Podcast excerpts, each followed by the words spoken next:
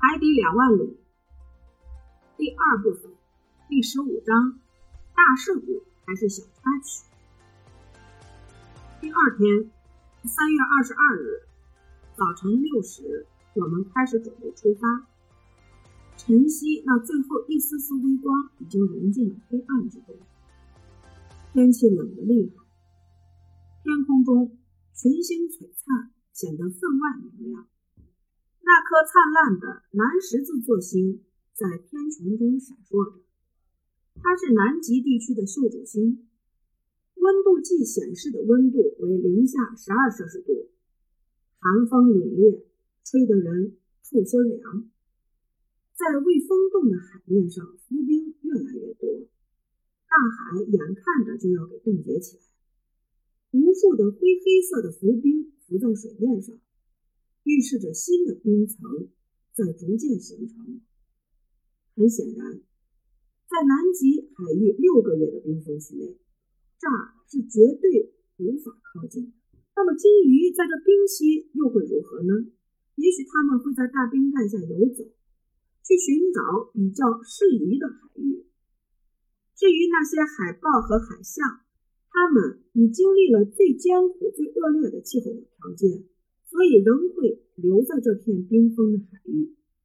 这类动物具有一种本能，会在冰原上凿洞，并让洞口永远敞开，不让冻上，而它们就通过这些洞口来呼吸。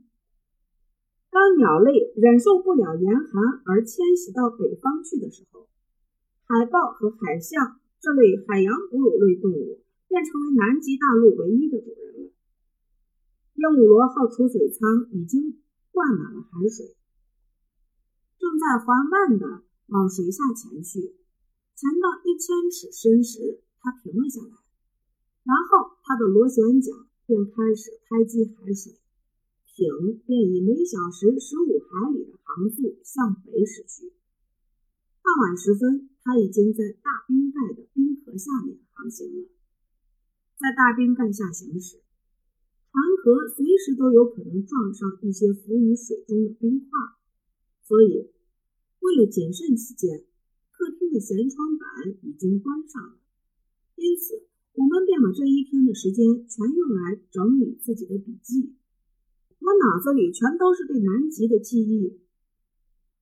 我回想起，我们像是坐在一节漂浮的车厢里的铁轨上滑行。无惊无险而又毫不费力的便达到了这难以靠近的极点，而此刻我们是真真切切的开始回航了。归途中我还能遇到类似的惊喜吗？我想这是可能的。海底有那么多的美好景物，怎么也看不完的。自从命运把我们抛到这条艇上来，已经过去了五个半月，航程已达到一万四千里了。这比绕地球一周还要长，而在这么长的旅途中，发生了多少惊奇或恐怖的事儿？去克雷斯波海底森林打猎，在托雷斯海峡搁浅，珊瑚墓园、西兰岛采珠场、阿拉伯隧道、桑托林海底火山、维格湾的那无法数计的财宝、亚特兰蒂斯、南极。那天傍晚，这一桩桩往事梦幻似的浮现在我的脑海里，让我无法成眠。凌晨三点，突闻一声巨响，我被惊醒了。我腾地从床上坐起来，仔细听着海上的动静。正在这时，我一下子被抛到了舱室中间。很明显，鹦鹉螺号刚才是撞到了什么，艇体开始倾斜。我扶着墙，摸索着从纵向通道走向客厅。客厅天花板的灯还亮着，客厅里的家具事物都倒了，只有那几只玻璃柜，因为底座结实稳当，仍旧好好的立在那里。右舷窗墙上挂着的画垂直坠落，贴在地毯上；而在左舷窗上的画框坠落在离墙根一尺的地方。这么看来，鹦鹉螺号是向右倾斜的，而且动弹不了了。只听见亭里传来说话声和脚步声，但说些什么却听不清楚。没见鹦鹉艇长出现，我刚想走出客厅，孔塞伊和内德兰德便走了进来。出什么事儿了？我立即问道。我们正想来问先生呢。孔塞伊说：“见鬼！”加拿大人叫道：“是怎么回事？我很清楚，鹦鹉螺号触礁了。从它倾斜的程度来看，我看它是不可能再像上次在托雷斯海峡时那么走运，很难脱身了。但它至少回到水面上了吧？”我问道。“我们也不清楚。”孔塞伊回答。这很容易弄清楚。我说，我看了一下气压计，气压计竟然只在三百六十米深的深度上，我真的惊呆了。这可麻烦大了！我惊呼道：“应该去问一下尼莫艇长。”孔塞伊说：“那去哪儿找他呀？”内德兰德问。跟我来。我对我的同伴们说：“我们走出客厅，来到图书室，但没有人。”中央扶梯那儿，艇员舱房也都没人影。我猜想尼莫艇长应该在驾驶舱里，那么最好还是等他出来再说。于是我们三个人又回到了客厅。加拿大人一个劲儿的发牢骚，我只是默默的听着。应该让他发泄一下。我没有接茬，听凭他尽情的发泄，把怨气、怒气一股脑的全发泄出来。我们就这样在客厅里待了二十分钟，但我却竖着耳朵想捕捉鹦鹉螺号体内的任何一点动静。这时候，尼莫艇长走了进来，他好像没发现我们待在客厅似的。只见他平时不露声色的脸上浮现出一丝焦虑不安来，他默然无语地观察着罗盘和气压表，然后用手指着。地球平面球形图上的一个点，那是南极海的那片海域。我不想干扰他，只是在几分钟之后，当他转身朝向我时，我才用他在托雷斯海峡所说的话来反问他：“艇长，是个小插曲？”“不，先生。”他回答说：“这回可是一个意外事故。严重吗？可能。”很快会有危险吗？不会。鹦鹉螺号搁浅了吗？是的。搁浅的原因是由于大自然的任性所致，并非人的无能使然。我们在操作上没有出现丝毫的差错，可是我们无法阻止平衡规律发生作用。我们可以战胜人类的法规。但却不能无视自然的法则。伊莫艇长竟然选择在这个时候来打谈哲学，真是奇怪。总之，他的回答并没有说出个所以然来。先生，我问他说：“您能告诉我这个事故是怎么造成的吗？”是因为一大块冰造成的。那是一座冰山，它完全翻转过来了。他回答我说。当冰山底部由于水温较高而融化，或因受到反复撞击而磨损时，它的重心就会上移，这样冰山就会整个的倒一个个儿。我们遇到的就是这种情形：一大块冰倒下的时候，正好砸到了我们水下航行的鹦鹉螺号上，然后这一大块冰又滑到了艇身下面，以无法抗拒的力量。把艇给拖了起来，带到了密度较小的水层里，艇便侧卧着动弹不了了。就不能把储水舱里的水排干净，让艇恢复平衡，摆脱困境吗？我们现在正试着那么干呢，先生。您可以听见水泵正在排水的声响。您再看看气压计，它在显示鹦鹉螺号正在上浮。冰块也跟着我们一起上浮。要等到什么障碍物把冰块给挡住，我们的处境才能有所好转。确实，鹦鹉螺号的艇体一直在向右倾斜着，只有等冰块被什么东西挡住，艇才能正过身来。但是等到那时，谁知道我们会不会在上面又碰到大冰盖，处于两面挤压的可怕困境？我在思考着我们目前的处境会产生的种种后果。尼莫艇长在不停地看着气压计。鹦鹉螺号在受到冰山撞击后，到目前为止已经上浮了一百五十尺左右，但其倾斜度未见丝毫的变化。突然间，我感觉到艇身轻轻地震颤了一下，显然鹦鹉螺号稍稍竖直了一点。客厅里的悬挂物明显的恢复了常态，板壁已几近垂直了。我们大家谁都没有说话。都在激动地观察着，感觉着挺身在恢复平衡。十分钟之后，脚下的地板也已恢复了水平状态。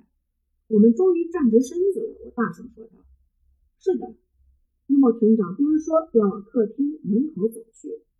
“那我们还要往上浮吗？”我问。“当然了。”艇长回答说，“现在储水舱尚未把水排空。”一旦排空了，艇就会浮到水面上来。艇长走出去，但不一会儿，我感觉到他下令让鹦鹉螺号停止上浮。的确，艇很快就会撞到大冰盖的底部的，还让它继续待在水下的好。我们总算是大难不死的，孔塞里开口说道。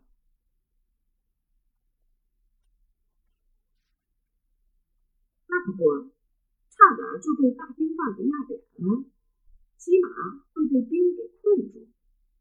那样的话，由于无法更换空气，我们就……是啊，我们总算是逃过一劫了。逃不过才好呢。利德兰德来了这么一句：“我没做声，我不想与加拿大人进行无谓的争论。再说，此刻舷窗已经打开，外面的光从舷窗。”透过来。我刚刚说了，我们此刻正待在水下，可是鹦鹉螺号两边约十米处矗立着耀眼的冰墙，而且上面和下方也都是冰墙。上方是大冰盖的底部，宛如一块巨大的天花板；下面是那座翻了盖的冰山。艇渐渐地在向下。卡到两侧的冰墙上，鹦鹉螺号真真切切地困在一条宽约二十米、注满平静海水的隧道中，因此它可以或前行或后退，从这冰的隧道钻出来，然后再潜到几百米深的海层，在大冰盖下找到一条脱身的自由路。天花板上的灯灭了。但客厅里仍然十分明亮，因为冰墙光洁平滑，挺前灯的光明亮的反射到客厅里来。我真的无法形容电光在这些不规则的裂开的大冰块上所产生的效果。冰块的每个棱、每个角、每个面，因冰体内纹理特性有所不同而反射出不同的光来，活脱一座令人眼花缭乱的宝石矿。尤其像是一座交织着蓝色光芒和祖母绿光芒的蓝宝石矿，在这像是钻石般的亮闪闪、亮的直晃晃的光点中，弥漫着一种极其柔和的、深浅不同的乳白色调。前灯照上去后，反射出来的亮度要增强百倍，宛如最好的灯塔通过凸透镜所射出来的光一样，真美。真是太美了！孔三也惊呼道：“是啊，我说这景色真的太美了，是吧，内德？可不是嘛，他真叫见鬼了！”内德兰德说：“是太美了，我不得不承认这很美，真让我感到恼火。我还从没见过这么美的景色呢。不过，观赏这一美景。”是得付出巨大代价的。说实在的，我觉得我们是在欣赏上帝并不想让人看的东西。内德说的对，这景色确实过于美了。突然间，孔三一大喊一声，我立即转过身去。怎么了？我问。先生，快闭上眼！先生，千万别看！孔三乙边说边用手捂住眼睛。到底怎么了，小伙子？我不由得把目光移向舷窗，只见火一般的光像要把舷窗吞噬。我赶紧把头扭了过来。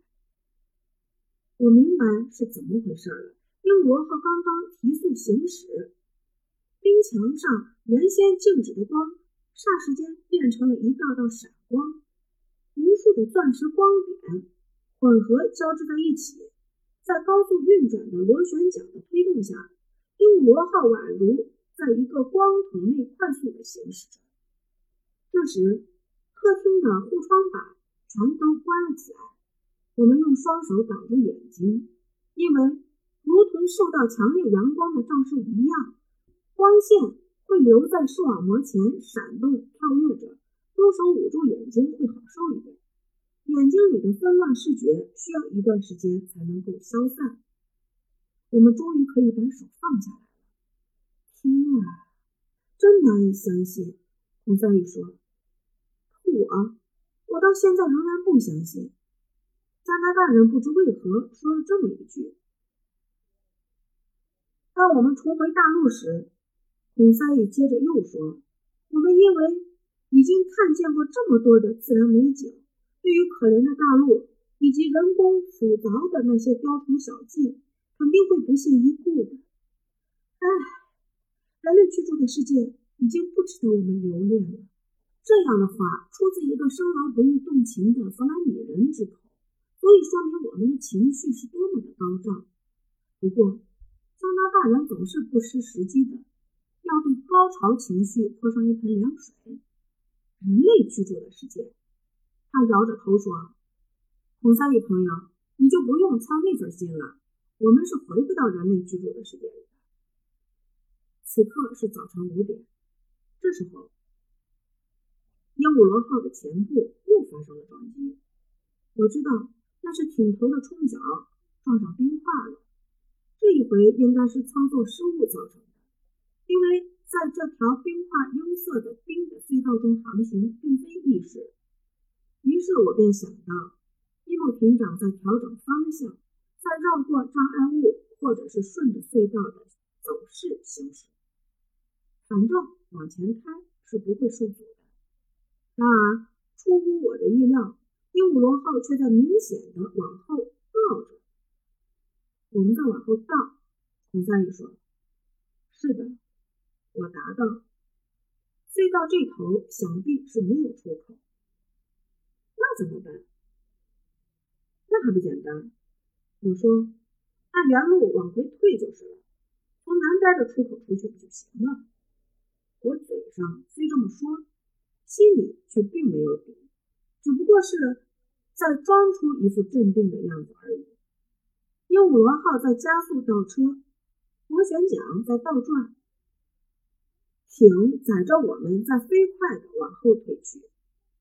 这可得耽误很多时间的。内德说：“这没多大关系。”早几个小时，晚几个小时，并无大碍，只要能出得去就行了。是啊，只要能出得去就行了。内德兰德重复了一句。我在客厅和图书室之间来来回回的走了一会儿，我的两位同伴则一言不发的坐在客厅里。过了一会儿，我也在客厅沙发上斜倚着，手里拿起一本书来。两眼机械地浏览着。一刻钟之后，孔三野走到我身边说：“先生看的书很有趣吗？”“非常有趣。”我回答说。“我相信是的。”先生看的是自己写的书。我自己写的书？果不其然，我手里真的拿的是我的那本《海底的秘密》，可我却一点没有发觉。我于是便把书合上。又站起身，踱来踱去。这时，内德和孔三一站起来，想离去。别走啊，朋友们！我把他们叫住。我们在一起待着，直到走出这条死胡同。随先生的便。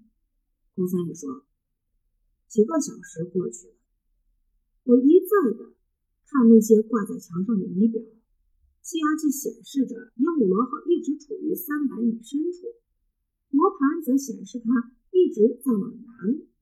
测速计表明航速为每小时二十海里，在如此狭窄的航道，这种速度可谓高速行驶的。伊莫艇长深知不可。”太性急，可是，在这种情况下，几分钟就像是几个世纪似的那么漫长。八点二十五分，发生了第二次碰撞，这一次撞的是艇的后部，我的脸唰的一下就白了。我的两个同伴向我身边靠过来，我一把抓住孔三一的手，我们用目光互相探寻着。此时此刻。眼神比话语更直接，更能表达出所思所想。正在这时，伊莫艇长来到客厅，我向他迎过去。南面的路被堵住了，我问道：“是的，先生。冰山、三岛，所有的路全部被堵住了。我们被困住了。是的。”